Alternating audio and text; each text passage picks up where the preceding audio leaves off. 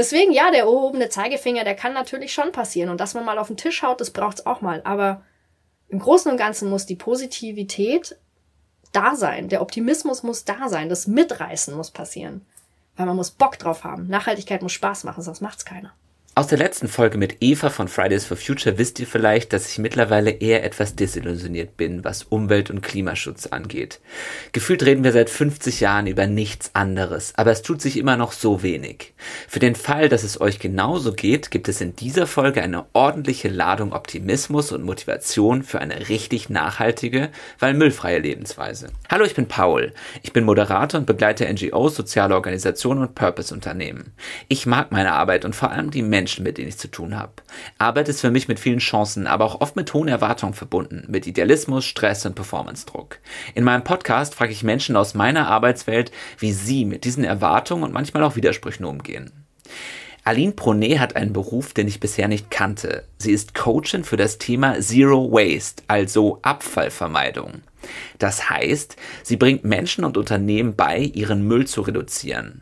Aline kann richtig gut Menschen begeistern. Und das ist beim Thema Müll auch bitter nötig. Denn wer hat schon Spaß daran, sich jeden Tag mit gelben Säcken, Altglas und Versandkartons zu beschäftigen? Bringt das überhaupt was für Umwelt und Klima? Aline ist davon überzeugt und hat mir einige Tipps gegeben, wie ich im Alltag Müll einsparen kann. Der erste Schritt? Einfach mal einen Monat lang meinen Müll aufheben und ihr dann ein Foto davon schicken. Warum das Ganze? Das erfahrt ihr im Gespräch mit Aline. Als erstes habe ich sie gefragt, wann sie in letzter Zeit mal richtig unnötigen Müll produziert hat. Unnötig Müll produziert. Oder wo du so gedacht hast, mhm. boah, das ist jetzt echt viel Müll, aber pff, geht jetzt gerade nicht anders. Fällt dir was ein oder... Vielleicht nee, so spontan fällt mir da gar nichts ein. Okay, bei mir ist das manchmal, wenn ich, also ich bestelle halt manchmal online was und da denke ich mir, fuck, ja. das ist jetzt echt einfach Müll. Nee, also ich bestelle online so gut wie nichts. Wenn, dann kaufe ich halt über eBay Kleinanzeigen oder Vinted oder sowas, halt mhm. gebrauchte Kleidung oder ähm, irgendwie einen Bedarf für zu Hause. Aber das ist ja meistens relativ neutral und einfach verpackt, wenn dann. Und die Kartons verwende ich alle wieder, um selber Secondhand-Sachen weiterzuverkaufen, von dem her. Nee, so unnötig Müll äh, okay. fällt mir auf Anhieb gar nicht ein. Ja, cool. Das ist dann, äh, das ist dann schön zu hören. Ähm, an welcher Stelle würdest du sagen, verrätst du manchmal deine Öko-Ideale? Naja, ich habe ein Haustier. Also ich habe einen kleinen Hund und das ist natürlich, ähm, wenn man in der Stadt lebt, dann hast du natürlich diese ganzen Hundebeutel unweigerlich. Ähm, Stimmt, die sind, das sind diese roten Dinger und die sind ja, eigentlich rot normal. Oder schwarz das oder ist normales so. Plastik immer noch, oder? Also die, die ich verwende und die, die bei uns in der Stadt, in der Gemeinde einfach auch aufgestellt werden, die sind zumindest, sagen die, aus hundert Prozent Recycling-Kunststoff. Und das sind so schwarze Beutel und eben nicht Aha, transparent und okay. rot, wie man sie sonst ja. kennt. Ähm, aber ja, das Müll macht's natürlich trotzdem. Ja. Ähm, aber da gilt natürlich auch wieder der solidarische Aspekt, dass halt nicht jeder einfach dann den Hundedreck liegen lässt und dann gehört ja. das halt so dazu. Es gibt natürlich dazu auch Alternativen, aber die scheinen mir bisher jetzt auch nicht müllfrei. Aha. Und dann lieber auf recycelte Produkte statt neuem, frischem Plastik für genau so einen Müll. Hey, ich finde das bei diesen Mülltüten da immer, ich sehe die manchmal, da hat wirklich jemand die Hundescheiße in diese Tüte gepackt und das dann aber irgendwo auf den Bürgersteig geworfen. Ja, da frage ich mich immer, was ist die Logik dabei? Also warten die da drauf, dass da irgendwie so ein, keine Ahnung, so ein Wagen vorbeifährt und es aufsammelt? Ja, oder? Letztens erst eine Diskussion genau dazu geführt, weil ich eine Dame eben gesehen habe, die das gemacht hat und sie meinte, sie kommt ja auf denselben Weg zurück. Dann muss sie nicht den ganzen Weg die Tüte mittragen, sondern nimmt den auf dem Heimweg nach Hause, um ihn dann in den Müll auf dem Wege zur Bushalte zu bringen. Aber... ob das dann passiert, weiß ich nicht. Okay. Ähm, Vielleicht ist das auch dann irgendwie unnötig gemachter Müll. Also unnötig ist er ja nicht, weil irgendwie nötig ist er ja, ihn zu machen. Aber das wäre vielleicht, um deine vorherige Frage zu beantworten, so ein Ding. Also ja, das, diese ja. Hundetüten, die fallen bei mir an. Ja. Wenn du Königin von Deutschland wärst, was würdest du in Bezug auf das Thema Zero Waste als erstes ändern, Aline? Was, was wäre so eine Sache, die du... Hey, das müsste man wirklich mal verändern, dann wäre wirklich viel getan. Ich würde sicherlich in den Bereich der Bildung mehr investieren mhm. und das von vornherein als Sensibilisierung der Kinder bei Schülerinnen und Schülern ansetzen. Und zu sagen, dass da von vornherein, wenn unterwegs Müll anfällt, du schon von klein auf drauf getrimmt wirst, ihn einfach mit nach Hause zu nehmen und dort wenigstens richtig dem Recycling oder dem Restmüll oder dem Sonstigen irgendwie zuzuführen, damit gar nicht erst so eine Vermüllung in den Städten und äh, unterwegs so passiert. Und je früher man sensibilisiert wird, seinen eigenen Müll überhaupt zu sehen und dass der eben nicht einfach nur weg ist, wegschmeißen gibt's ja in dem Sinne eigentlich nicht. Je früher das passiert, desto mehr wird sich das auch ins Erwachsenenalter ähm, dann weiterziehen und desto besser werden dann wahrscheinlich auch die kommenden Entscheidungen gefällt werden. Also sicherlich wäre das ein Punkt, da möglichst früh einzusteigen. Okay, Bildungsaspekt, ja, voll wichtig. Ähm, du bist, ja, du nennst dich Zero Waste Coach oder Coachin. Ähm, wenn wir das mal auseinandernehmen, also erstmal die Frage Zero Waste ist jetzt vielen, glaube ich, ein Begriff, aber gleichzeitig auch irgendwie erstmal ziemlich nichtssagend. Was heißt es eigentlich? Zero, Null, Waste, Müll, also geht's wirklich darum, null Müll zu haben? Ist das das Ziel von Zero Waste? Also das Ziel kann man damit natürlich schon, schon bestärken. Also wörtlich übersetzt, null Müll ist doch eine schöne Sache. Warum sich das nicht zum Ziel nehmen? Okay, ist es realistisch? Es ist überhaupt nicht realistisch. Kein Stück. Also es ist, ähm, ich würde auch eher sagen, Kern der Zero Waste Bewegung ist der Gedanke, dass wir alle gemeinsam friedlich und gesund nachhaltig leben wollen. Dazu gehört natürlich auch dazu, dass wir mit unserem Engagement uns für eine faire und gerechte Welt einsetzen. Und das hat primär mal natürlich nichts mit der Müllvermeidung zu tun. Wenn wir aber sehen, dass eben über irgendwo eine Ausbeutung passiert aufgrund der Rohstoffe, wenn wir sehen, dass ähm, überall auf der Welt der Müll rumfleckt, dass, dass, dass Tiere im Meer verenden, dass der Igel im Stadtpark dran verendet, dass wir das selber schon in unserem System haben, dann zeigt sich natürlich, dass das nicht gerecht, fair und nachhaltig und gesund ist. Deswegen ist natürlich dieser Angriffspunkt bei Zero Waste nicht nur einfach, ach, ich habe jetzt mal Müll vermieden, ich klopfe mir auf die Schulter, das ist ein Teil davon.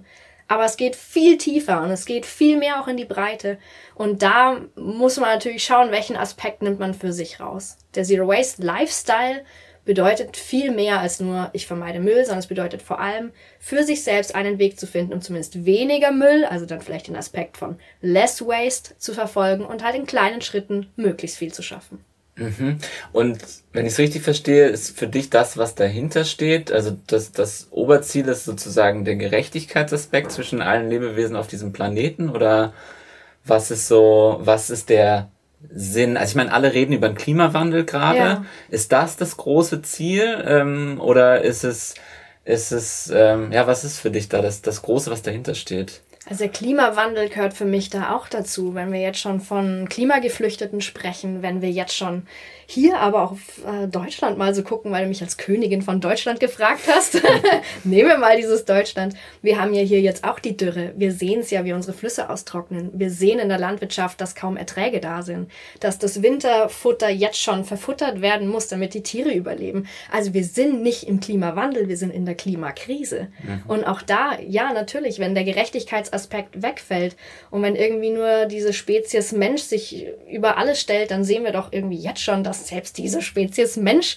daran jetzt schon zugrunde geht. Also der Gerechtigkeitsaspekt, das ist einfach ein Wert, der mir selber persönlich sehr, sehr wichtig ist. Und deswegen fällt natürlich auch mein Handeln und Tun unter diesen Wert. Ob das jetzt für alle die allumfassende Zero-Waste-Definition ist, dass es primär mal um Gerechtigkeit geht, weiß ich nicht. Muss dann jeder irgendwie selber entscheiden, wie er da mit diesem Wert sich sich sieht und die eigene Funktion und die, die das eigene Handeln. Und ist denn Abfallvermeidung, ist das wirklich ein effektiver Schutz, um, um äh, das Klima zu verbessern, also um den Klimawandel zu stoppen? Es wird sicherlich nicht den Klimawandel stoppen. Also ich lebe natürlich da gerne in meiner Utopie, aber jetzt mal rational gesehen wird das nicht viel ändern. Wir als Konsumenten haben da zwar eine Möglichkeit, in gewisser Weise in Rebellion zu gehen, Dinge zu boykottieren oder darauf zu verzichten, sie zu kaufen, aufgrund zum Beispiel ihrer Verpackung oder ihrer Inhaltsstoffe. Aber die wirklich großen Veränderungen, die kommen natürlich nur dann, wenn sich auch auf den anderen Säulen, eben im politischen, auf politischen Ebenen und auf der wirtschaftlichen Ebene was tut. Wir als Konsumenten sind nur eine mhm. verhältnismäßig kleine Säule dieses mhm. Systems. Aber zumindest durch den Aufschrei und durch den Boykott und durch den Verzicht und durch den Wunsch nach Veränderung können wir zumindest politisch so wählen, dass die politischen Vertreter unsere Interessen eben auch vertreten und zum anderen einen gewissen Druck aufgrund unseres Geldbeutels und die Investitionen in Produkte im wirtschaftlichen Bereich. Mhm. Und dann ist es ein Kreislauf und Geben und Nehmen. Also wenn man Müll reduziert, jetzt zum Beispiel auch irgendwie Lebensmittelverschwendung oder so, kann man schon sehr viel C O zwei einsparen eigentlich, ne? Was jetzt? Absolut, ja. Ja. Mhm. Ja. Das ist schon. Ähm, und dann bist du, wir haben jetzt Zero Waste, haben wir jetzt schon mal so angerissen, und dann bist du Coachin. Ähm, Coachen nennen sich ja ganz viele. Ich nenne mich auch manchmal Coach. äh, was, was ist das dann in Bezug auf Zero Waste? Was, was ist da, was bist du da als Coachin? Was coachst du da? Ich coache aktuell hauptsächlich Privatpersonen. Ich coache dann aber auch Unternehmen und Abteilungsleiter vor allem.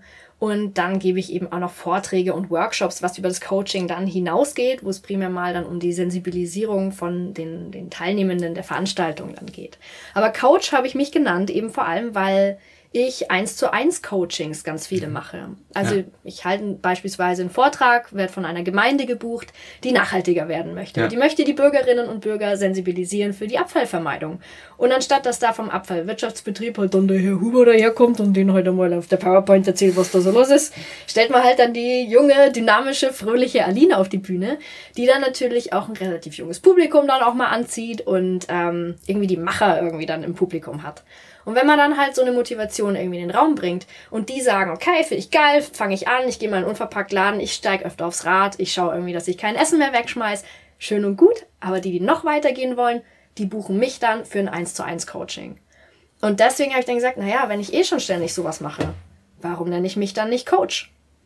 Und dann diese Trainings, die ich gemacht habe, um eben genau da die richtige Hilfestellung zu geben, mich eins zu eins auf den Menschen einzulassen, das individuell und persönlich zu machen und da die Stellschrauben irgendwie mit, mit zu beeinflussen und da einfach unter die Arme zu greifen. Naja, ich mache ja irgendwie schon seit Jahren genau das. Also wenn ich mich damit hauptberuflich selbstständig mache, kann ich mich ja auch so nennen. Und die Coachings dann eben im Unternehmensbereich gehen natürlich ganz stark in Unternehmensberatung und auch da einfach mit... Ähm, mit in die Abteilungen und schauen, was da eben noch so machbar wäre und rauszuholen ist. Mhm. Ja. Äh, wann ist dir das klar geworden, dass das so dein Thema ist? War das schon direkt irgendwie in der Schule oder mit der Muttermilch aufgesogen? Oder wann, wann, wann kam das so? Und was, was war vorher vielleicht auch so ein, so ein Berufsweg, den du erst gehen wolltest? Das ist jetzt nicht, das ist ja null ein Standardweg, sage ich ja. mal. Also meine Eltern hätten wahrscheinlich die Hände über den Kopf zusammengeschlagen und gesagt, Junge, mach was Vernünftiges, mach ja. doch was, was alle machen. Ja, also was Vernünftiges wollte ich in dem Sinne eigentlich nie machen. Ich wollte von klein auf entweder Tänzerin, Opernsängerin, äh, dann Schauspielerin werden und das war bis zum Abi so. Und das ist mir glücklicherweise halt dann über die, die Hobby-Schiene geblieben. Also das, als Schauspielerin bin ich nach wie vor tätig. Und äh, ganz, ganz kleines Standbein habe ich damit. Aber den Zero-Waste-Bereich, den, also den kannst du ja weder studieren noch irgendwie eine Ausbildung machen. Also es kommen nach und nach immer mehr nachhaltige Studiengänge. Aber das war zu dem Zeitpunkt, wo es um mein Studium ging, damals nach dem Abi irgendwie nicht präsent, kein Thema und hätte mich vielleicht auch gar nicht gereizt. Also ich habe Kunstgeschichte studiert und promoviere aktuell. Krass. Das heißt, es hat damit jetzt erstmal gar nichts zu tun. Aber die Zero-Waste-Schiene, auf die bin ich persönlich gekommen, weil ich damals zweitausendzehn, elf rum um den Dreh angefangen habe, einfach Plastik zu vermeiden. Gar nicht, weil ich idealistisch sagen wollte, ich will jetzt die Welt verändern, das Problem erkannt und eine Lösung gefunden, sondern ich wollte mich damals nicht um meinen Plastikmüll in meiner Wohnung kümmern. Ich hatte keine Lust, Samstagvormittag mit meinem Plastikmüll im Rucksack sechseinhalb Kilometer in Fürstenfeldbruck zum großen Wertstoffhof zu radeln, um den Müll wegzubringen. Gerade als junge Studentin, also Samstagvormittag was anderes zu tun. Voll, ja. Auskatern in Klammern, um, ähm, ja, um da halt nicht zum Wertstoffhof zu wollen. Und ähm, da war natürlich für mich die logische Konsequenz, wenn ich das nicht machen will, wenn ich das nicht wegbringen will, dann darf es gar nicht erst in die Wohnung. Und dann habe ich angefangen. Gibt's ja kein, gibt's keine Tonnen da irgendwo, wo man das äh, reinpacken kann sonst? Nee, wir haben in Fürstenfeldbruck äh, eben den großen Wertstoffhof, wo alles hin kann. Mhm. Und ansonsten haben wir so kleine Wertstoffinseln. Mhm. Dort ist allerdings nicht hier wie in München auch eine Kunststofftonne. Wir Echt? haben dort Glas, wir haben dort Papier, so. Aber wir haben eben nicht Plastik, weil das dann wiederum in Fürstenfeldbruck so sortiert wird, dass nicht alles in einen Sack dann da reinkommt, sondern Styropor von Folie zu schwarzer Folie zu Dings und Luftpolster und Schaum und bla, wird alles getrennt voneinander in großen Säcken getrennt. Wow. Okay. Und der Vorteil davon ist, natürlich hat es einen Nachteil, dass es aufwendig ist, man muss da extra hinfahren, es ist eigentlich für niemanden auf dem Weg, die meisten fahren mit dem Auto hin, aber der Vorteil ist, dass einfach sortenreiner getrennt werden kann. Sortenrein getrennter Müll, Wertstoffhof, es hat einen Wert, es lässt sich wertiger verkaufen, es lässt sich auch besser recyceln, weil natürlich da von vornherein die Trennung schon viel präziser stattgefunden hat. Mhm. Also gelber Sack, äh, eine Tonne, oder selber recyceln, Wertstoffinseln oder großer Wertstoffhof. Hat alles Vor- und Nachteile, aber in dem Fall war es bei mir halt der große Vorteil, dass meine Faulheit dazu geführt hat, dass ich weniger von dem Plastik hatte, nach und nach gemerkt habe, es ist gar nicht so leicht, ja, okay, aber ich habe auch weniger Glas, ich verwende auch weniger Papier, ich habe insgesamt weniger Müll. Und ein paar Jahre später habe ich dann in meiner Wohnung festgestellt, ich habe nicht mal mehr was in meinem Restmülleimer. Ich habe da zwar einen Eimer, aber unter der Spüle ist nichts mehr. Und als ich das gecheckt habe, war dann erst dieser Zero-Waste-Begriff für mich auf einmal präsent, weil das davor nie Thema war. Und dann nach und nach auf einmal machte in meiner Nachbarschaft einen Unverpacktladen auf. Ähm, ich lerne Gleichgesinnte kennen und habe dann festgestellt, ich bin schon so weit in den fünf Jahren, wo ich das schon gemacht habe, ohne ein Ziel damit wirklich zu verfolgen, dass ich anderen helfen kann, da auch einzusteigen. Und dann habe ich meinen Blog gestartet, zwanzig fünfzehn, der heißt Auf die Hand. Einfach weil ich nehme die Breze nicht in der Tüte, ich nehme sie auf die Hand. Verstehe. Ähm, und dann habe ich direkt im ersten Jahr schon die ersten Anfragen für Vorträge und für Workshops gehabt. Und seitdem mache ich das. Und das hätte ich nie gedacht, dass es in diese Richtung mal gehen würde. Okay, es war eigentlich so ein, so ein privates Mal ausprobieren und daraus hat sich das ergeben. Ich frage mich jetzt trotzdem noch erstmal, okay, wenn man das privat ausprobiert, weil das ist ja eigentlich das, was wir alle, ich ja, weiß nicht, ob wir es tun wollen, aber irgendwie, wir stellen uns so die Frage, ich muss da besser werden. Manche, manche kümmern sich schon ein bisschen drum, manche ignorieren das Thema noch so. Aber wenn ich da jetzt wirklich Müll reduzieren will, also wie gehe ich das an, wenn ich, also Unverpacktladen ist irgendwie so, das ist jetzt so die einfachste, denke ich mir, Methode. Muss man dann halt manchmal ein bisschen für fahren, aber kann man schon machen. Aber sonst, wenn ich jetzt in irgendeinen Supermarkt einkaufen gehe, dann fällt einfach sehr viel weg, weil sehr viel Verpackung hat, ne? Also, ja. Wie hast du das dann da angestellt? Du hast dann einfach nur noch zehn Prozent der Sachen gekauft, die da lagen? Oder hast du die Leute gezwungen, dir das auszupacken oder gar nicht erst einzupacken? Was hast du da angestellt? Also tatsächlich im Supermarkt ist es sehr schwer, weil da kriegst du ja quasi nichts. Also ja. Jetzt tut sich am ehesten was in der Obst- und Gemüseabteilung, ähm gerade die Unterscheidung von Bio und nicht Bio, was Bio war dann wieder verpackt und dann hast du das regionale Biozeug in der Folie, es ist ja irgendwie cooler Bio und regional, aber dann ist es wieder verpackt, was ist das geringere Übel? So, natürlich stellt sich das immer wieder vor Konflikte. Der Unverpacktladen, ja, da ist es vermeintlich einfach, aber den haben halt die meisten nicht in der Nähe. Und wenn du die Infrastruktur nicht hast, warum dann eine halbe Stunde S-Bahn fahren? Warum dann in die Innenstadt mit dem Auto, um beim Unverpacktladen wiederum anders einzukaufen? Ist doch dann auch irgendwie Quatsch. Mhm, mh. Von dem her, ich... Ich finde es gar nicht unbedingt so den, den allerersten Schritt. Primär mal geht es doch erstmal darum zu gucken, was verwende ich denn überhaupt und was kaufe ich wirklich, was mir Freude bringt und was kaufe ich vielleicht einfach nur spontan, weil halt irgendwie das auf dem Weg zur Kasse noch lag. Mhm. Und da einfach mal zu überdenken, was macht mich glücklich, was verwende ich wirklich gerne, was esse ich wirklich gerne, worauf kann ich aber auch verzichten oder worauf will ich aufgrund meiner Überzeugung verzichten und worauf nicht, was kann ich vielleicht reduzieren, was kann ich dann mit der Verpackung noch machen, was kann ich ähm, irgendwie aus Radieschengrün noch machen, bevor ich es wegschmeiße. Also, dass man einfach ein Bewusstsein schafft für das, was nutze ich wirklich gern, was nutze ich, weil ich muss und was könnte ich vielleicht ändern, ist für mich so rückblickend das, was es einfacher macht. Also, ich habe mit den Jahren eben auch gerade für meine Coachings eine Methode entwickelt, die nenne ich eins, zwei, drei Müllfrei-Methode. Mhm. Da baut das Ganze, die mit mir wirklich strukturiert herangehen wollen, drauf auf, dass eben Schritt eins erstmal nichts zu verändern, nicht anders einzukaufen, nicht woanders hinzugehen, nicht mehr oder weniger Geld auszugeben, sondern einfach mal alles so zu lassen, wie es ist. Okay. Mit der einen Ausnahme, einen Monat lang den kompletten Müll aufzuheben. Ah. Sei es unterwegs, sei es in der Arbeit, sei es aus der Schule, sei es irgendwie im Studium, sei es zu Hause, alles wird aufgehoben. Okay. Und da dann zu visualisieren, was fällt überhaupt an? Was habe ich da überhaupt alles angesammelt? Was ja. mhm. ist da überhaupt? Erstmal sind die meisten nach einem Monat dann super überrascht, dass das so viel ist. Bei vielen reicht der Mülleimer unter der Spüle nicht. Manche weichen auf die Badewanne aus. Manche schicken mir Fotos von ihren wirklich müllgefluteten Badezimmern. Mhm. Gruselig. Bei mir sieht das nicht so aus. Bei mir sah es aber irgendwie auch nie so aus. Also ich habe auch nie so krass Müll eingekauft. Mein Eindruck. Aber... gut, wenn die das halt so haben, dann ist das halt die Basis. Okay. Und damit starten wir. Und wenn man dann analysiert, was ist eigentlich alles an Glas da? Was habe ich vielleicht alles an Tetrapack? Was sind diese Billo-Kugelschreiber, die ich in der Uni geschenkt bekommen habe, die nach zweimal draufdrücken brechen? Ja. Was habe ich irgendwie so an Müll im Briefkasten, den ich eigentlich gar nicht bestellt habe? Ähm, so, und dann geht's halt los. Dann geht's im Schritt zwei erstmal mit der Analyse darum, was will ich überhaupt ändern? Was brauche ich davon wirklich? Was kann ich vielleicht gar ja. nicht ändern? Oder was nehme ich mir eben vor? Und dann geht es darum zu gucken, ich nehme mir zum Beispiel die Billo-Kugelschreiber vor, ich investiere jetzt einmal in was Gescheites, den habe ich immer dabei.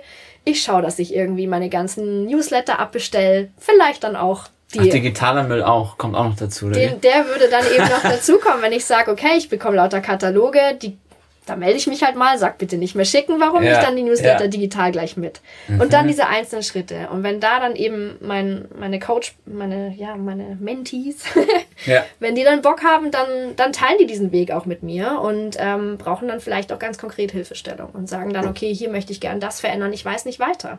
Und dann packe ich da eben nochmal mit an.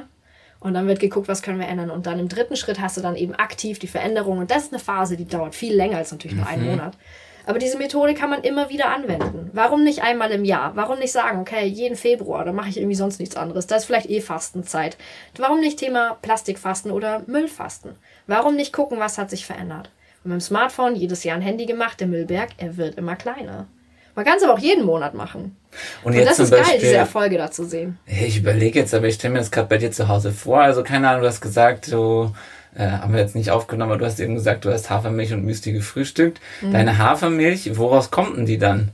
Also nicht aus dem Tetrapack? Nee, und, die ist aus dem Pfannglas. Aus dem Pfannglas, super. Ja. Mhm. Also die bringe ich beim Einkauf einfach wieder zurück und die ist aus dem Schwarzwald und dann geht's Flascherl halt da wieder hin. Und das Müsli in irgendeinem Jutebeutel füllst du dir dann jedes Mal ab oder ernst du ja, selbst das, im Garten? Oder? Nee, also im Garten schön wär's. Ich habe einen Balkon, der reicht nicht für meinen Müsli-Anbau. Ja. Nee, nee, nee. Ähm, ich habe da halt Gewürze auf dem Balkon. Aber ja, den kaufe ich im Unverpacktladen. Der ist in meinem Fall halt nebenan. Aha, diese Unverpackt-Läden ähm, habe ich so als teuer abgespeichert und eher so für die Oberschicht, die sich's leisten kann. Ist da was dran oder ist das ein Klischee? Da ist größtenteils schon was dran, leider. Mhm. Also nur weil im Großgebinde gekauft wird, heißt das nicht, dass es unbedingt günstiger ist. Mhm. Ähm, das zum einen. Und sehr viele Unverpackt-Läden haben selber an sich den Anspruch, dass es möglichst regional sein soll. Ja. Was ja irgendwie auch sinnvoll ist. Ja, voll. Ähm, und dass es eben auch Bio sein soll. Das heißt, es zu vergleichen mit Discounterpreisen ist schon mal gar nicht fair, weil du ja eine andere Produktqualität dadurch auch hast. Das ja. heißt, zu vergleichen wäre es eher eben mit dem Sortiment in einem Bioladen. Ja. Und dann natürlich mit einem Produkt, das bestenfalls auch aus der Region ist. Und wie transparent ist es da tatsächlich? Also ja, teils langen die Unverpacktläden einfach hin. Ohne dass man da jetzt wirklich in die Bücher schauen kann, weiß man nicht, wie viel die draufschlagen. Ja. Und teils ähm, versuchen sie halt irgendwie das Beste aus der Region so irgendwie rauszuholen. Und das hat dann vielleicht auch seinen ja, Preis. Gruseliger finde ich eher, dass Discounter so günstig sein können. Also irgendwer zahlt den Preis. Mhm. Und ähm, dann ist es halt auf Kosten von, äh, weiß nicht, Insekten, Pestiziden, Ressourcen und, und, Menschen. und Menschen. Und eben das, ja, es ist eher, ich finde es eher gruselig, dass Lebensmittel so billig sein können, als das, wie, wie teuer sie vielleicht im Unverpacktladen sein können. Da sehe ich eher das Problem. Mhm. Es gibt ja diese paar Klassiker, sage ich mal, wo man immer über Abfall spricht. Jetzt zum Beispiel, da haben wir mhm. eben schon kurz angesprochen, Online-Versand. Da, äh, also wenn mir jemand was zuschickt, ähm, ist es aktuell jedenfalls ja ziemlich schwer, da den Müll zu vermeiden. Was rätst du denn da, wenn ich jetzt ein Produkt, keine Ahnung, ich zum Beispiel gehe nicht mehr so häufig in die Innenstadt und kaufe mir da irgendwas. Ich keine Zeit habe, weil ich keine Lust habe, da durch die Kaufingerstraße zu laufen oder so. Ähm, was würdest du mir da raten, um jetzt da den Müll, der bei Online entsteht, irgendwie zu vermeiden? Das lässt sich kaum vermeiden. Also von vornherein eine Recherche zu betreiben und zu gucken, ich möchte möglichst nachhaltiges Produkt, aber ich möchte auch ein Unternehmen, was den Versand nachhaltig macht. Da gehört natürlich Recherche dazu. Ja. Je transparenter ein Unternehmen das auf die Website macht, desto einfacher wird es für die natürlich dann, möglichst nachhaltige Kunden auch anzulocken. Also es ist schon auch eine Verkaufsstrategie geworden inzwischen und ja. wirklich ein Punkt, der Unternehmen ja auch motivieren kann, was zu tun, damit eben wir Ökos dort einkaufen. Die Ressourcen mit dem Versand werden sich letztendlich nicht vermeiden können, weil auf dem Postweg kommt es ja irgendwie zu mm. uns nach Hause. Wenn dann aber irgendwas komplett absurd verpackt daherkommt, obwohl du deine Recherche gemacht hast, obwohl du ja bewusst dort eingekauft hast, dann bleibt natürlich immer noch dein Kundenfeedback. Also das zu kommunizieren und zu sagen, ich bin unzufrieden, weil das so bei mir ankommt, das ist doch unerhört. Und gibt's da keine Möglichkeiten? Wie sind denn da eure Nachhaltigkeitskonzepte? Und da dann auch konsequent zu sein, indem man es vielleicht sogar zurückschickt und sagt, ne, wenn ihr das so handhabt, kriegt ihr mein Geld nicht. Oder zu sagen, hey, beim nächsten Mal würde ich gerne Verbesserungen sehen. Diese Stimme haben wir, die sollten wir auch nutzen. Mhm. Ansonsten zu überlegen, brauche ich das wirklich? Mhm. Kann ich das auch anders kaufen? Ja. ist natürlich dann der nächste Step. Und das ist eine Entscheidung, die man irgendwann trifft, ob man so konsumieren will oder nicht. Und ist das bei dir die Konsequenz dann eigentlich, boah, online will ich eigentlich nicht, oder? Ja. Ja. Kurze Antwort, ja. Hm. Okay. Also, mir bleibt irgendwie gar nichts anderes über. Klar gibt es Produkte, die ich gerne haben möchte. Klar möchte ich meinen Alltag irgendwie verschönern. Klar brauche ich auch mal neue Kleidung. Aber neu setze ich eben ganz stark in Anführungszeichen. Wenn ich weiß, mir passt diese eine Jeans super gut, die hat jetzt ein Loch nach ein paar Jahren, ich kann sie flicken. Wenn ich wirklich eine neue brauche, weil sie mir am Arsch zerfleddert, dann suche ich halt ganz präzise nach dieser Hose dann gebraucht. Ja. Und da helfen natürlich die einschlägigen Apps, in die man halt eintippt, was man will. Präzise nach Größe, Farbe, sonstigen. Ja. Und wenn ich es dort Secondhand finden kann, ist es erstmal günstiger. Ich spare mir Geld, ich spare mir aber auch die Ressourcen. Okay, äh, ich habe keine Kinder, aber ich habe mal davon gehört, dass Kinder ziemlich viel, also nicht die Kinder, aber das, was man mit den Kindern macht, ziemlich viel Müll produziert, sprich zum Beispiel Windeln. Äh, hast du da auch einen extra Workshop zum Thema mit Babys, möglichst Zero Waste mäßig verfahren oder so? Was rätst du da? Diesen Workshop werde ich in einigen Jahren sicherlich anbieten, wenn ich meine Erfahrungen äh, gemacht habe und eben auch die Erfahrung weitergeben kann. Ich würde keine Workshops geben, wo ich nicht selber auch voll dahinter stehe. Und solange ich die Erfahrung nicht gemacht habe und solange ich dazu nicht wirklich als Experte noch was zu sagen habe, fände ich es falsch, da was anzubieten. Es gibt ExpertInnen auf dem, auf dem Gebiet, die sowas machen. Da denke ich zum Beispiel an meine Kollegin, die Anke, die eben mit äh, Wasteless Hero einfach mit zwei Kids auch schon Erfahrung hat.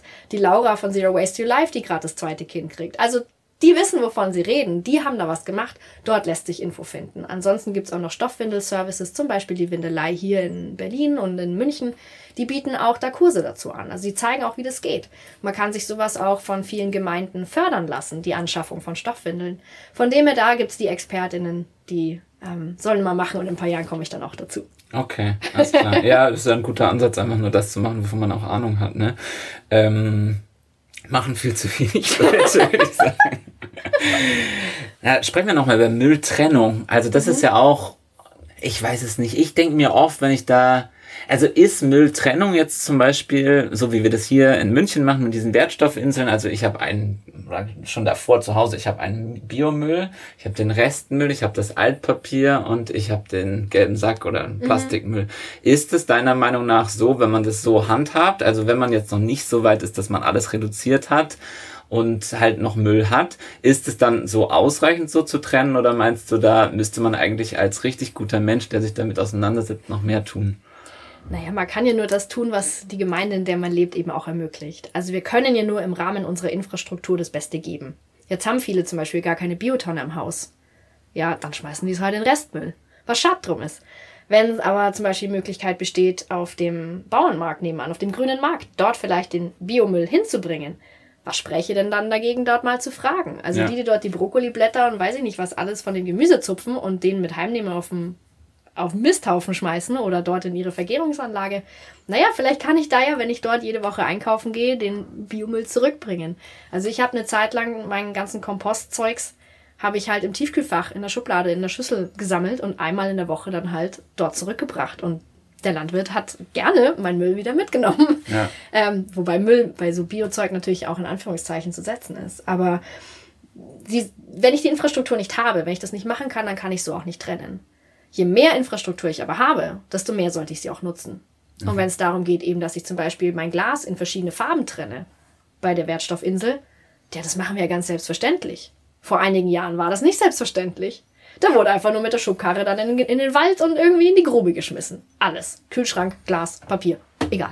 Und dann habe ich einen ehemaligen Kollegen, der meinte immer, ach, am Ende wird das doch eh wieder alles zusammengeschmissen. Ist das, ist das ein Mythos oder ah, ist da was Wahres dran? Doch, es ist ein Mythos. Also natürlich wird das nicht zusammengeschmissen. Es gibt ganze Maschinen, die dann noch irgendwie den Fehlwurf, also davon spricht man, wenn irgendwas falsch eingeworfen wurde, ähm, das dann weitersortiert. Also beim Glas zum Beispiel ist es so eine Lasermaschine, da kommt dann von unten Luft, von oben guckt der Laser und die Glasteile, die irgendwie die falsche Farbe haben, werden dann rausgepustet. Das ist krass aufwendig. Das ist auch wieder Energie und was da nicht alles verblasen wird, weil jemand irgendwie zu blöd war, das Flaschel richtig einzuschmeißen. So, es ist ja machbar. Man muss es halt machen. Und so einfach ist es. Man muss es einfach machen. Je besser ich trennen kann, je mehr Infrastruktur mir einfach präsentiert wird, desto einfacher wird's doch. Da muss ich ja wirklich nur noch den Handgriff in die richtige Richtung, in das richtige Loch, in die richtige Tonne schaffen. Und das ist ja wohl machbar.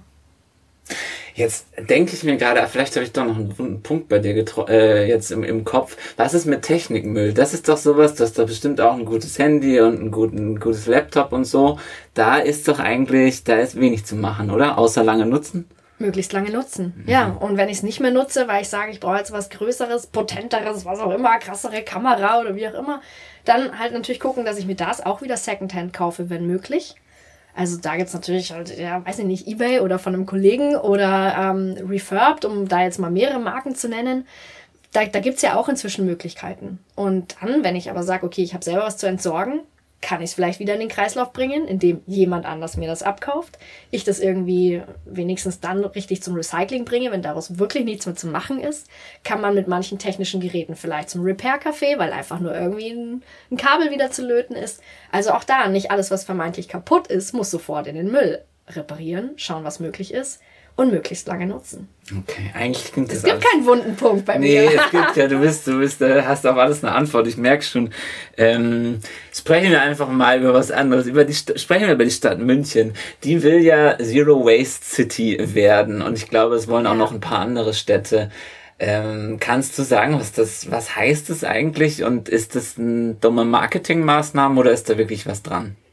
Du, selbst eine dumme Marketingmaßnahme, die am Ende das richtige Ergebnis bringt, nehme ich mit. Okay. Ganz klar.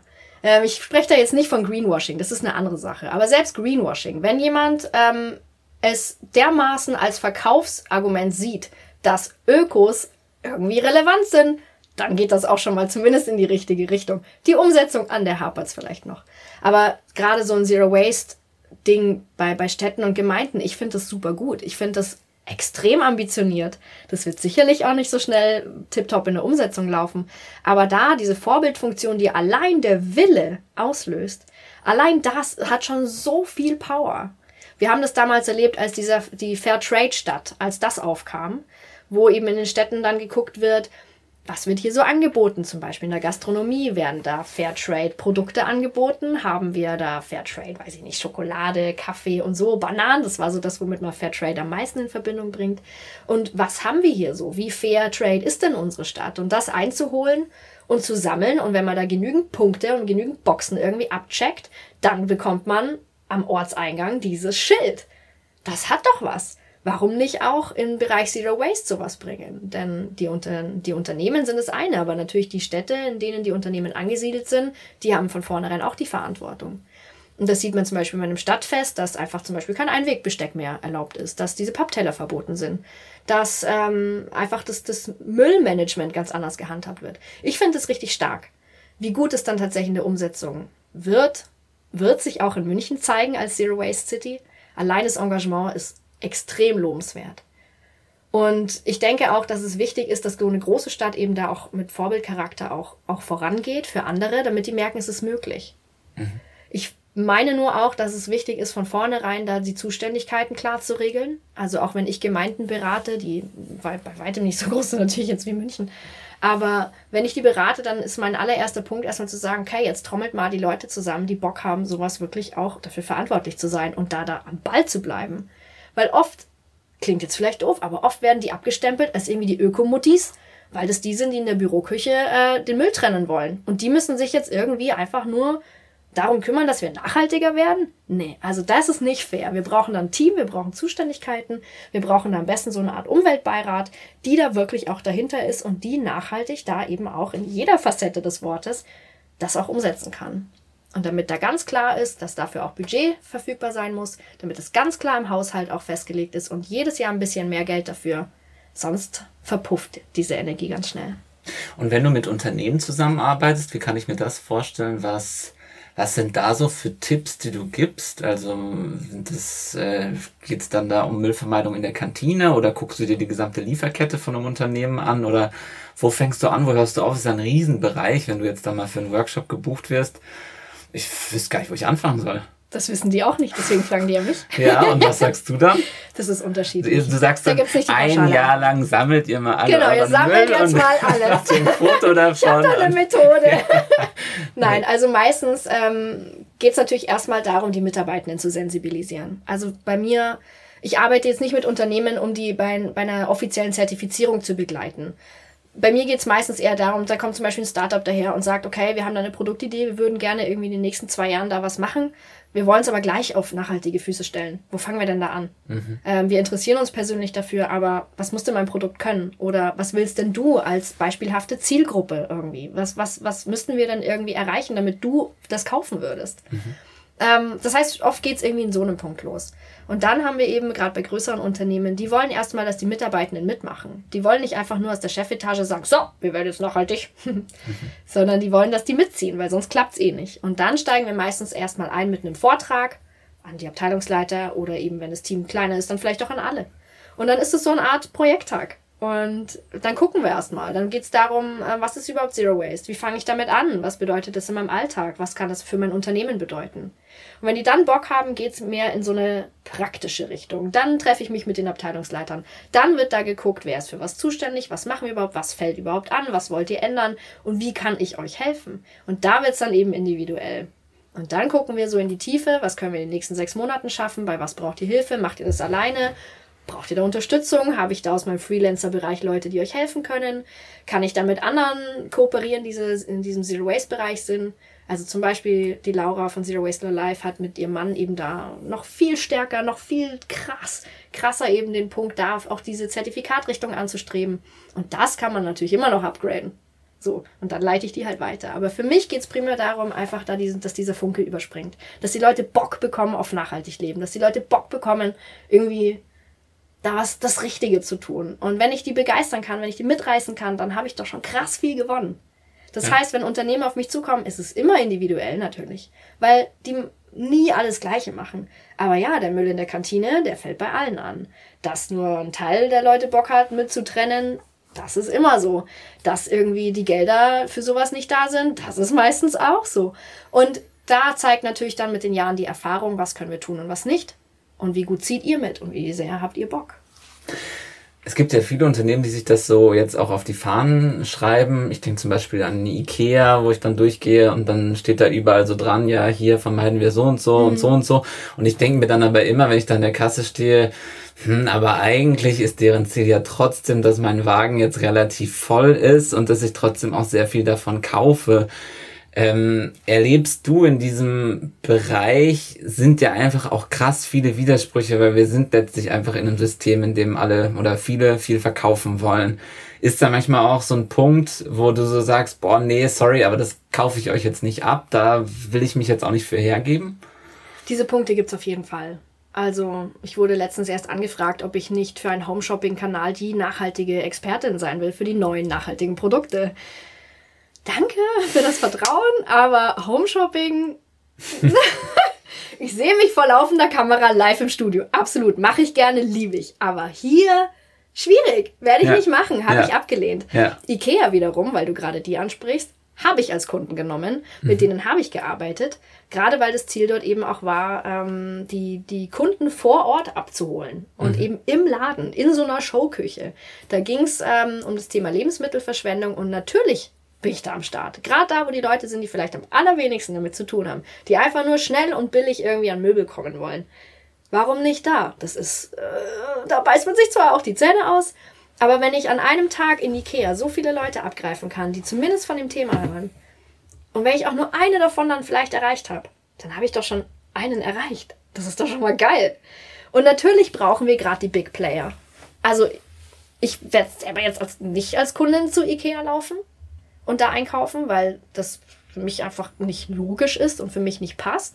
Aber wenn die meine Dienstleistung gebrauchen können, um auf dieser Plattform viele Menschen zu erreichen, dann sehe ich das absolut als relevant. Die Big Player müssen was ändern. Die Big Player müssen die sein, die nachhaltig werden. Die müssen so transparent arbeiten, dass wir nachvollziehen können, was unser Impact dort eben auch ist. Deswegen ja, gerade die, gerade die. Die sollen kommen, die sollen buchen, die sollen machen, die sollen mitreißen. Weil nur dadurch erreichen wir auch viele Leute. Es bringt nichts, wenn wir da als Ökos in unserer Bubble da vor uns hinbraten und es selbst beweihräuchern, weil wir in den Unverpacktladen gehen und mal zum grünen Markt oder mit dem Lastenrad irgendwie eine längere Distanz gefahren sind. Schön und gut. Hat ja was. Aber es bringt gar nichts, wenn es diese Bubble nicht verlässt.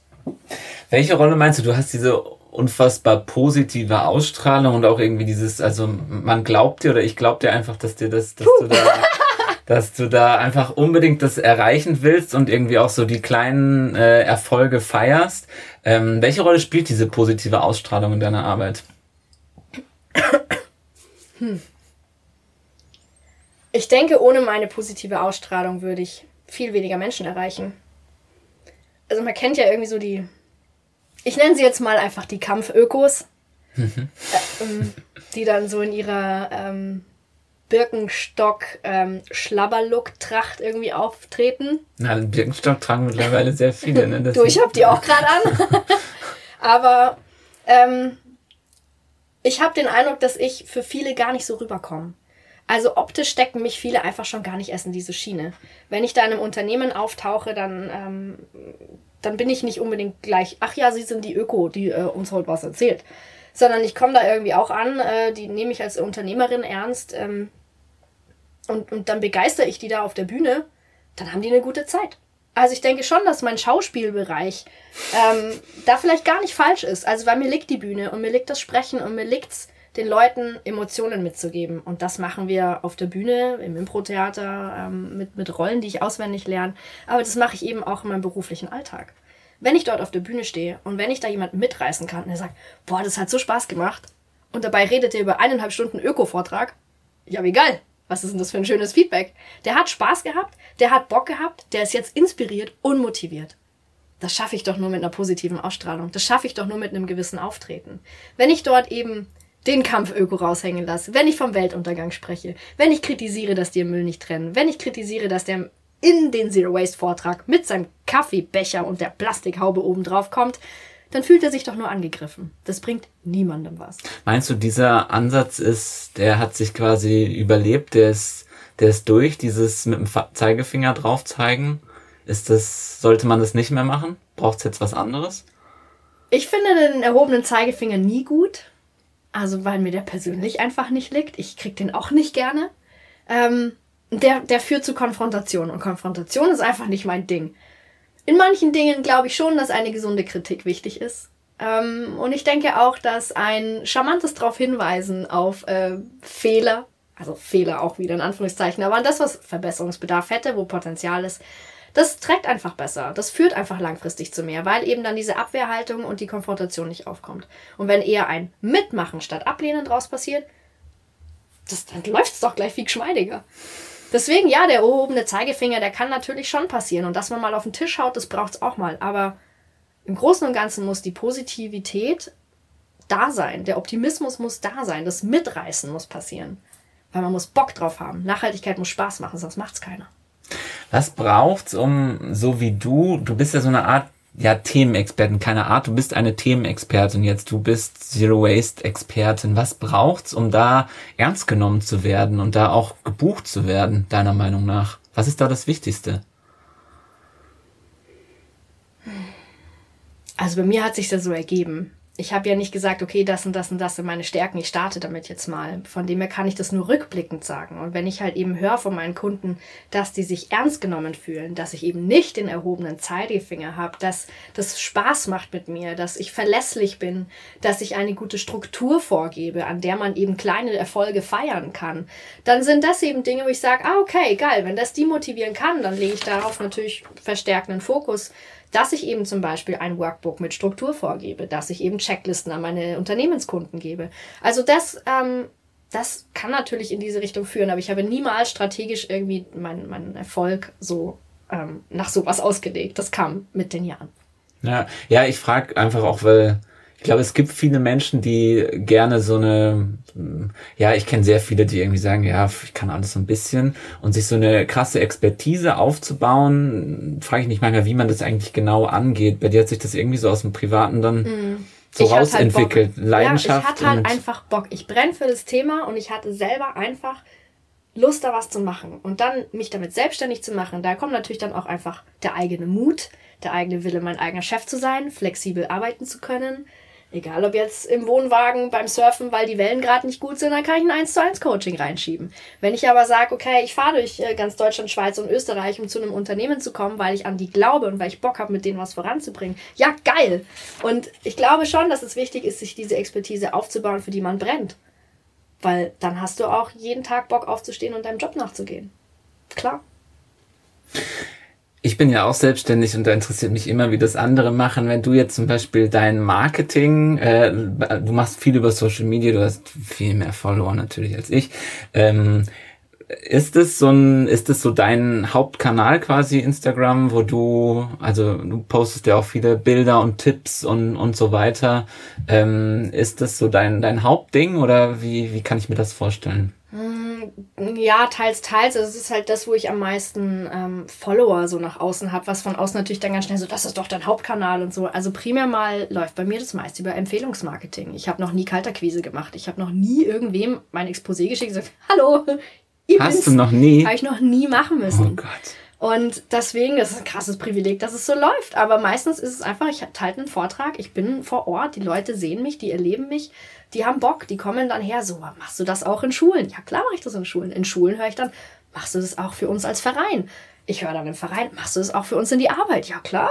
Und dann komme ich halt von einem zum nächsten. Und in den Vorträgen oder so hocken dann die, die dann aufbauen wollen und dann das eins zu eins Coaching machen. Die empfehlen es dann auch wieder ihren Freunden. Oder dann macht der W G-Mitbewohner auch noch mit. Oder der schenkt es seinen Eltern zum Geburtstag. Also das kommt irgendwie eins zum nächsten. Mein Social Media Marketing habe ich mit dazu. Einfach, weil ich damals halt Facebook und Instagram privat halt hatte und immer mehr halt einfach meine Alltagstipps halt mit fotografiert habe. Irgendwann habe ich das Private dann rausgelassen und nur noch das gemacht. Und dadurch ist es gewachsen. Aber ich verfolge das nicht mit Redaktionsplan. Ich hau da nicht auf alles einen Filter drüber. Ich mache nicht täglich eine Story. Ich habe da gar keinen Bock drauf. Ah. Aber es läuft und ich könnte da sicherlich mehr rausholen. Einfach auch, um mir natürlich auch mehr, ich sag mal, Social Proof irgendwie zu machen. Je größer der Instagram-Account, desto eher sieht es natürlich nach einer Expertin aus. Klar. Oh, das heißt Social so. Proof oder was? Ich habe keine Ahnung, was heißt Social Proof? Ja, Social Proof, Proof war, also hier um mal Thema Marketing zu quatschen, du läufst eine Straße entlang, willst in einen Café, da ist ein Café, da hocken lauter Leute und scheinen eine gute Zeit zu haben, nebenan ist ein Café, da hockt eine Person und du weißt auch nicht so recht, passiert da noch was? Natürlich gehst du in das, wo viel los ist. Mhm. Und so läuft es mit Social Media da halt auch, die Followerzahlen geben Aufschluss darüber, da Da muss ja was dran sein, so die weiß schon, wovon sie redet. Sonst wären da ja nicht so viele. Das scheint schon irgendwie ganz nett zu sein. Ich folge der auch mal. Oder wenn man die buchen will, so ja, okay, die kostet so und so viel Geld. Naja, aber die hat ja auch viele Follower so. Also hätte ich keine oder hätte ich keinen Account, wäre es vielleicht nicht so glaubwürdig. Und in mhm. dem Fall funktioniert das für mich natürlich dann, das spielt für mich irgendwie mit. Aber es ist nicht der Kanal, über den ich am, quasi am meisten verdiene, worüber die meisten Kunden kommen, sondern das läuft über Empfehlungsmarketing, dass ich da irgendwie für mich meine eigene Werbung bin an der Veranstaltung selbst und dann eben empfohlen werde. Mhm. Das zum einen. Und ansonsten habe ich natürlich auch noch einen, einen E-Mail-Verteiler, ähm, der eigentlich auch so schön gemütlich vor sich hin wächst. Und was ich jetzt neu mit aufgenommen habe, ist eben auch LinkedIn, als ich mich selbstständig gemacht habe, eben mal aus der Position der Jobsuchenden in mal so die Chefetage, ich bin mein eigener Chef, ich mache mein eigenes Ding, hier bin ich. Dann habe ich auch mal gestartet. Also mal gucken, wo das noch so hinführt. Ähm, ein schönes Netzwerktool. Und eine Zeit lang habe ich, als es ähm, als meine Aufträge hauptsächlich über den Blog damals noch reinkommen kamen, habe ich Pinterest gemacht. Also weil natürlich da Food und Lifestyle ähm, einfach auch ganz gut zieht. Da ich dafür einfach jetzt kaum mehr Zeit habe, habe ich natürlich den Blog gar nicht mehr so stark befeuert und entsprechend auch Pinterest wieder schlafen lassen. Ähm, deswegen einfach mal schauen, wo die Reise hingeht, was so für neue Sachen kommen. Ich bin auf Instagram nicht der Typ, der ständig irgendwie ein Reel hochlädt, dafür, wie ich meine Wäsche wasche. Hm. Ähm, könnte ich sicherlich mehr machen, aber das ist mir einfach zu schnelllebig und Videocontent zu aufwendig, weil das halt einfach nicht mein Job ist und ich mit anderen Dingen beschäftigt bin. So, und ähm, wenn man dann auch noch irgendwie noch eine Marketing-Schiene mit reinnehmen will, ich schreibe gerade an meinem Buch, das wird auch wieder so ein, so ein Workbook, so eine Art, nicht unbedingt Tagebuch, aber trotzdem was zum Reinkritzeln, zum irgendwie selber machen, zum okay. in der Hand haben, zum motiviert sein, zum dranbleiben. Und ähm, wo es natürlich mit dem Schwerpunkt um Zero Waste und den eigenen Einstieg geht. Und das wird sicherlich auch ein Marketing-Tool werden, aber das ist noch in der Zukunft. Und außerdem testest du, glaube ich, auch manchmal Produkte, oder? Ist das so? Oder ähm, habe ich das gesehen auch in dem Blog, dass du da manchmal Sachen zugeschickt kriegst? Und ist das auch irgendwie ein Business Case oder ist das eher sowas am Rande mal und hast du mal gemacht, weil es sich angeboten ja, hat? Oder? Also als Produkttesterin würde ich mich in dem Sinne nicht sehen. Ähm, wenn, dann habe ich halt Kooperationspartner bei Produkten, die ich tatsächlich entweder selber verwende oder die mich kontaktieren und sagen, hey, ich hätte da was, das könnte zu dir passen. ich würde sagen, fünfundachtzig Prozent der E-Mails, die ich bekomme, die passen nicht zu mir. Und da sage ich dann dankend nein. Ansonsten, wenn es Produkte sind, die ich zum Beispiel selber nutze, zum Beispiel eine ähm, elektrische Zahnbürste, wo das komplette Gehäuse auseinandernehmbar und dadurch recycelbar ist, anders als bei diesen ganzen Verbundstoffen, die halt einfach im Müll landen. Ähm, und wenn dann der Wechselkopf wenigstens dann halt aus Holz ist und das einigermaßen nachhaltig, ja geil, benutze ich eh. Und die kamen dann auf mich zu und haben gesagt, hättest du nicht Bock? Und ich habe es eh schon im Regal stehen. Ja, dann kann man ja mal drüber reden. Ansonsten geht's mir nicht darum, Produkte einfach mal zugeschickt zu bekommen, zu testen und dann meinen Senf dazu abzugeben, sondern das ist ganz klar, wenn, dann will ich damit irgendwie auch Geld verdienen, wenn das Produkt zu mir passt, wenn ich sage, ja, das ist was, was ich mir vorstellen kann, dann werde ich dafür meine redaktionelle Arbeit und meine Werbetätigkeit auch bezahlt. Und Produkttester bekommen halt nur zugeschickt, nutzen das, halten es mal in die Kamera und dafür habe ich keine Zeit in meinem Alltag. Also entweder klar, ist es ja Arbeit und ich mache da redaktionell was, oder ich krieg einfach nur random Produkte geschenkt. Nee, also dann ist es, wenn dann Arbeit. Du bist schon auch eine Businessfrau. Das ist, äh, ja, das muss man auch sein. Also wenn man, wenn man in so einer Sparte, glaube ich, auch einfach Erfolg haben will, muss man auch einfach das gut durchdenken, habe ich das Gefühl, das machst du. Ähm, cool, nochmal so, was den Impact angeht. Ähm, mhm. Also ich denke mir manchmal, oder jetzt, also die letzten Monate extrem in letzter Zeit, ich glaube, dein, von deinem Optimismus kann ich mir manchmal ein bisschen was abschneiden. Corona-Krise, Ukraine-Krieg, Klimawandel, ey, ganz ehrlich, die Welt geht den Bach runter. Mhm. Äh, ich denke mir manchmal, ey, komm, nach uns die Sintflut, lass noch einmal feiern und dann ist das Ding vorbei. So siehst du das aber nicht, oder? Du glaubst wirklich, dass ähm, die kleinen Schritte, die du, wo du deinen Beitrag leistest, damit kriegen wir das Ding gewendet und schaffen hier irgendwie wieder eine Erde, auf der alle friedlich zusammenleben können? Ja, ich wäre dann vielleicht eher Team, lass noch mal feiern, aber mit dem eigenen Mehrwegbecher. Weil feiern bin ich total dabei. Aber ja, klar, du, hey, wäre ich nicht optimistisch, hätte ich nicht irgendwie Bock auf Veränderungen, würde ich nicht, ähm, würde ich mich noch nicht reinhängen. Also hätte ich es ja gelassen. Und ich selber merke aber in meinem Alltag, wie viel Freude es mir bringt. Ähm, wie schön es eigentlich ist, mit meinen eigenen Werten und dem, was ich tue, dass es übereinstimmt. Dass ich wirklich nach meiner Überzeugung lebe. Und dass ich noch dazu das Privileg habe, andere Menschen zu inspirieren und zu motivieren, das auch zu machen. Was ist das eigentlich für eine geile Situation?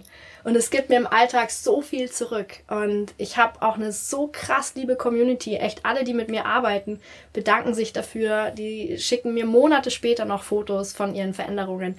Die freuen sich, die taggen mich auf Instagram, weil es irgendwo dann in der Stadt plötzlich einen Mehrwegbecher im Café gibt.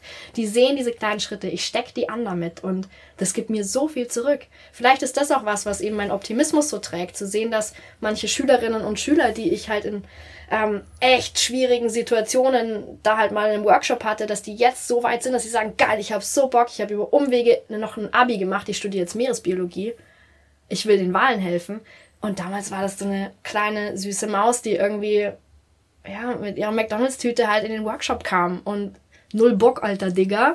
Und auf einmal hat die Bock und, und zeigt mir das und bleibt mit mir in Kontakt. Also es ist über so viele Jahre schon so viel mir an, an Positivität entgegengekommen, einfach nur, weil ich irgendwann mal gesagt habe, ich will den Plastikmüll nicht mehr zu Hause haben. Und was ist das eigentlich für eine geile Sache? Natürlich motiviert mich das. Natürlich zeigt mir das, dass wir, dass wir was verändern können. Und wie oft haben wir sowas schon im Alltag, dass man wirklich merkt, dass das, was ich tue, hat einen Impact. Es hilft nicht nur mir, es hilft auch anderen. Gemeinsam schaffen wir das. Das ist so schön und das ist wirklich was, was ich einfach auch nicht missen möchte.